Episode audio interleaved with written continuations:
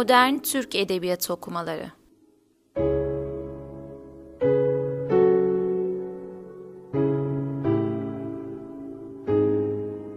Tarih, Kuram, Metin ve Antoloji.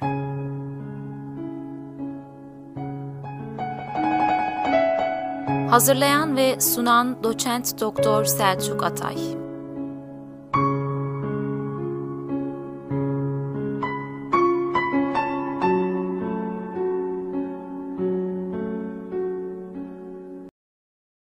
Modern Türk Edebiyatı okumalarında Yahya Kemal üzerine konuşmaya devam ediyoruz. Bu podcast'imizde Yahya Kemal'in İstanbul'unu, sana dün bir tepeden baktım aziz İstanbul diyen şairin İstanbul'unu, daha ziyade Yahya Kemal üzerine yazılanların iki cilt halinde yazılmıştı biliyorsunuz. Yazılardan hareketle değerlendirmeye çalışacağız. Kuşkusuz Yeni Türk şiirinde İstanbul'u bütün bir medeniyetin eşyaya sinmiş hali olarak gören bu yüzden de onun her yapısını, her semtini, her manzarasını seven, ayrı ayrı seven önemli bir şairdir Yahya Kemal. Hem deneme ve hatıralarının hem de şiirlerinin en geniş, en canlı damarı İstanbul'un aktığı damardır. Adile Ayda Yahya Kemal'in İstanbul'a kalbiyle aşık olmadan evvel beyniyle aşık olduğunu söyler ki önemli bir tespittir. Ee, Paris'ten dönüşünde yani İstanbul'a ikinci gelişinden sonra köksüzlük ve öksüzlük duygusundan kurtulan bir Yahya Kemal var karşımızda. Bir mucizeyi aradığını, bütün semtlerine inen e, bir mucizeyi aradığını biliyoruz. Daha ziyade öğrencileriyle yaptığı İstanbul gezilerinde. Tanpınar'a göre historisit yani tarihiliğin ehemmiyetini mazi karşısında ruhi bir esarete düşmeden bizde ilk defa fark eden kişi Yahya Kemal'dir. 19. yüzyılın başlarından 20. yüzyılın başlarına kadar geçen o 100 yıllık sürede e, aynı zamanda birer kültür adamı olan, siyaset adamı olan yazar ve şairlerimiz, edebiyatçılarımız bir takım yenilikler yaparken devlet aliyeyi kurtarma düşüncesinin baskısı altında geriye dönerek ileriyi düzenleme noktasında sistemli bir çalışma içerisine girmezler. Oluşacak akıl, istişare, siyasi hürriyet tabanının terakkiyi sağlayacağını düşünüyorlar. Daha sonra da Osmanlıcılık, İslamcılık, Karpçılık ve Türkçülük hareketi gibi bildiğiniz e, fikir hareketleriyle devletin kurtuluşunu sivil kadrolardan tutun askeri kadrolara kadar e, bir değişim ve dönüşüm içerisinde devletin kurtuluşunu arıyorlar. Fakat bu gelişmelerin diriltme yerine bir iptal etme ve iptalden sonra yeniden kurma sürecini başlattığını da söylememiz lazım. Bu durumda Tanpınar'ın tarihilik dediği tarihiliğin bir taban olması beklenemez. Ee, Cumhuriyet hem Batı'nın birikimlerini birikimlerine ortak olmak isteyerek hem de ulusal kimliğin köklerine tutunarak bu ihtiyacı gidermeye çalışmıştır. Bütün hayatıyla, yaşama biçimiyle, ve fikri hayatıyla devletin yanında olan Yahya Kemal'in sanat ve estetik düşüncesiyle tarihe yaslanması hayli ilginçtir. Hakkında yapılan araştırmalarda onun bu tutumu birkaç sebebe bağlı olarak açıklanabilir, açıklanmaktadır daha doğrusu.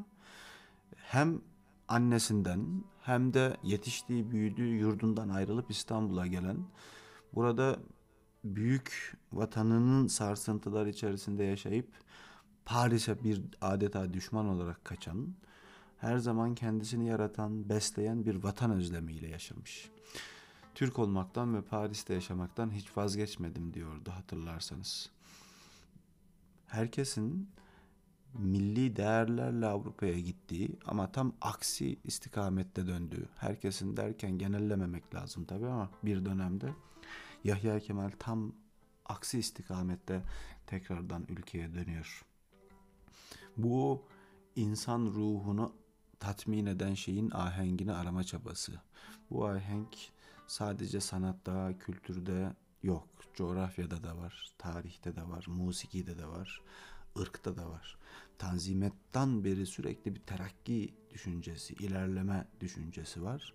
Bu düşünce insanı ve toplumu maziye bakmayı engelleyen bir hale getirmişken o kökü mazide olan bir ati olarak tekrardan çıkar. Sana dün bir tepeden baktım aziz İstanbul. Görmedim, gezmediğim, sevmediğim hiçbir yer. Ömrüm oldukça gönül tahtıma kurul. Sade bir semtini sevmek bile bir ömre bedel. İstanbul, aziz olan İstanbul bir sevgili gibi adeta onun şiirlerinde. Ruhuyla, estetiğiyle, kültürel olgunluğuyla hem Türk hem de İslam medeniyetinin birleştiği, hayat bulduğu bir yer Yahya Kemal için İstanbul. Onu görenler, onun semtlerinde dolaşanlar bu medeniyetin çoğulculuğuyla yaşıyorlar. Ee, güzellik namına Yahya Kemal'e göre Türklüğün yeryüzünde başka hiçbir şey olmasaydı, sadece bu İstanbul olsaydı, onun nasıl bir yaratıcı kuvvete sahip olduğunu ispat etmek için kifayet ederdi diyor. Rüya gibi bir akşamı seyretmeye geldin. Çok benzediğin memleketin her tepesinde. Baktım konuşurken daha bir kere güzeldin.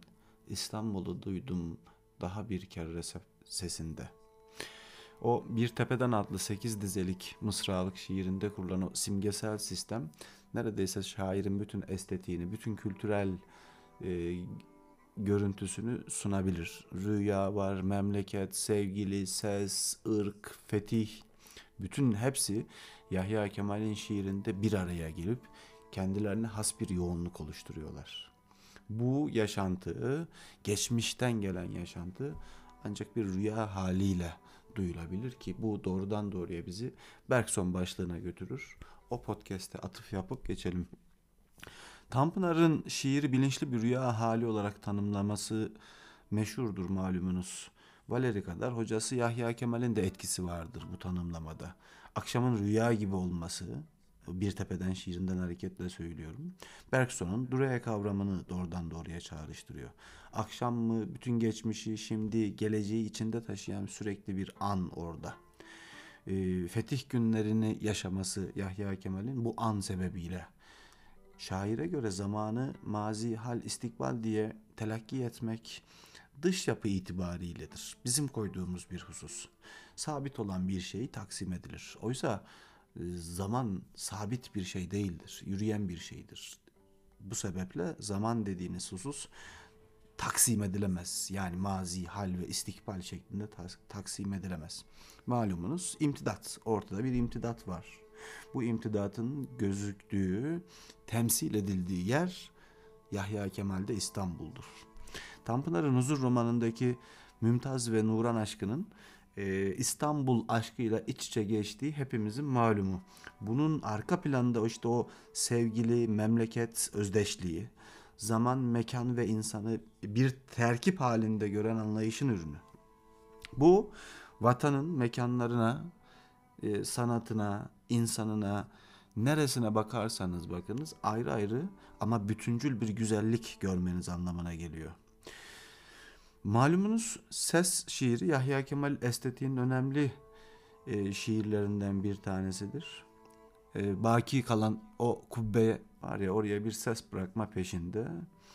E, milli ruhun adını ırk olarak koyan Yahya Kemal e, Fetih'te bu ırkın ruhunu geniş bir şekilde duyurmaya, ufkunu geniş bir şekilde göstermeye çalışır. Birden kapandı her biri ardınca perdeler.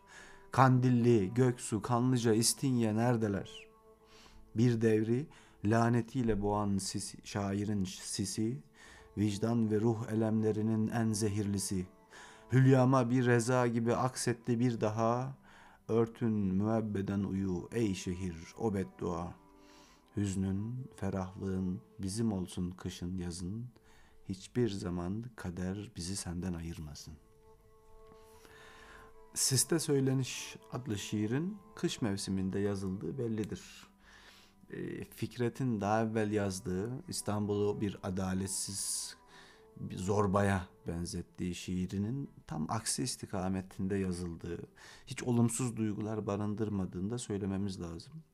E, çünkü Yahya Kemal'e göre İstanbul'un ister hüznü, isterseniz neşe veren tavrı bunların hepsi vatanın ruhunu aksettirir. Vatanın görüntüsü daima İstanbul'da bir temsil olarak bulunur. Üsküdar, bir ulu rüyayı görenler şehri. Seni gıptayla hatırlar vatanın her şehri. Veya son günün cengi olurken ne şafakmış o şafak. Üsküdar gözleri dolmuş tepelerden bakarak. Görmüş İstanbul'a yüz bin meleğin uçtuğunu. Saklamış durmuş asırlarca hayalinde bunu. Bir başından bir de sonundan okuduğumuz İstanbul'un fethini gören Üsküdar adlı şiir. Zaman ve mekanın nasıl iç içe geçtiğini, zamanda mekanın mekanın da zamanlaştığını, bir ruh iklimi içerisinde, bir hafızayla birlikte nasıl şehirleştiğini gösteren bir şiir bu.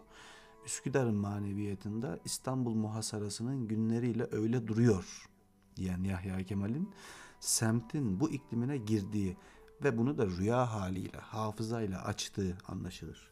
Bu sebeple Yahya Kemal'in şiirinde önemli görüntülerden bir tanesi hatırlamadır. Zamana vurgu yapmışken bunu göstermek gerekir. Ancak bu hatırlamalar müşahhas tecrübelerin hatırlamaları değil, bilinçteki o kolektif bilinç dışı belki Jung'dan hareketle söyleyebileceğimiz kolektif bilinç dışının hatırlamaları. Bunun zihninde ki görüntüsü çok net bir şekilde şiirde karşımıza çıkıyor. Az sürer gerçi fakir Üsküdar'ın saltanatı, esef etmez güneşin şimdi neler yıktığına, serviler şehri dalar kendi iç aydınlığına.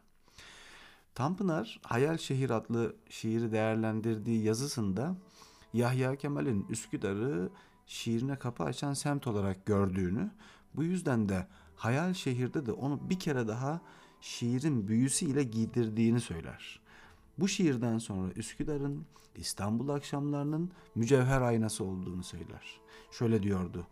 İstanbul tepelerinden Üsküdar'a bakan herkes batan güneşin bir an için camları nasıl bir hayal alemi yaptığını, sonra ışığın masalı bitince sevgililer şehrinin nasıl kendi rüyasına daldığını bilir.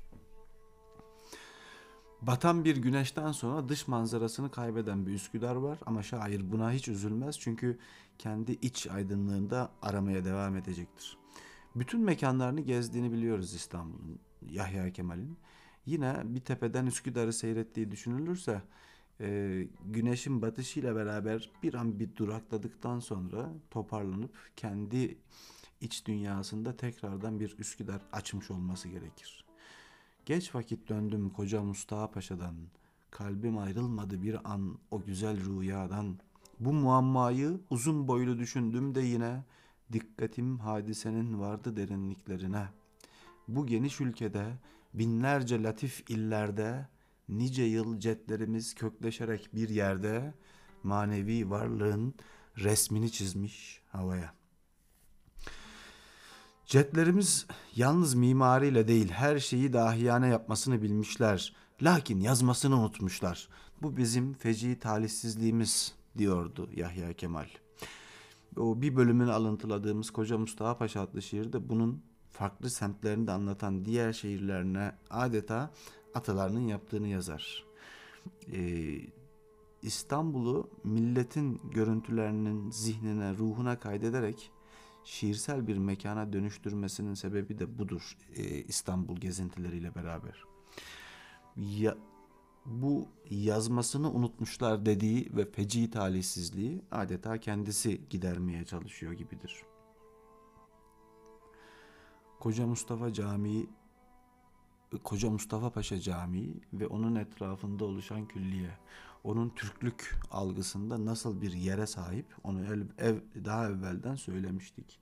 Meşrebinden, ikliminden, ırkından dediği bu üçüyle birlikte aradığı. Yani her cami e, onu gösteren bir manzume adeta medresesiyle, imaretiyle, etrafındaki işte hamamıyla, muvakkithanesiyle, türbesiyle, mezarlığıyla vesaire tamamını bir arada görüyor. Ulu mabet seni ancak bu sabah anlıyorum.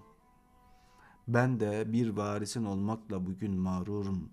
Bir zaman hendeseden abide zannettimdi. Kubbeden altında bu cumhura bakarken şimdi senelerden beri rüyada görüp özlediğim cetlerimin marifet iklimine girmiş gibiyim. Ulu mabetle karıştım vatanın birliğine. Çok şükür Tanrı'ya gördüm bu saatlerde yine yaşayanlarla beraber bulunan ervahı.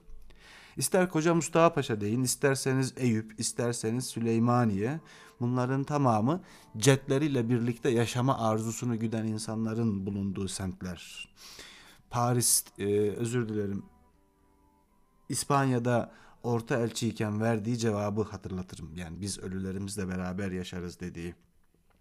Yahya Kemal gerek şiirlerinde gerekse nesirlerindeki ifadelerini toplasanız Yahya Kemal'in sanıyorum birkaç podcast daha İstanbul'u anlatmak için yeter. Bir taraftan da şiirlerinde İstanbul'u nasıl gördüğü, hangi unsurlarla beraber gördüğünü de tespit etmek gerekir. Biz burada sanatın bütün şubelerini, sanayi nefise namına ne varsa hepsini bir arada anladığını ve daha sonra da bunların İstanbul'da birleştiğini söylemek bizim için yeterli e, sanıyorum. Bir de e, Aile Dergisi'nde yazılan e, 1950 yılında Tanpınar'ın yazdığı makaleyi de bir gösterge olarak, bir kaynak olarak burada sunmuş olayım. Bir sonraki podcast'imizde görüşmek üzere.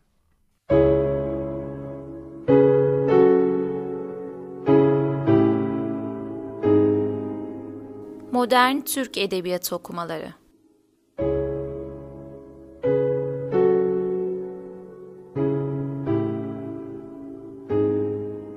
Tarih, Kuram, Metin ve Antoloji.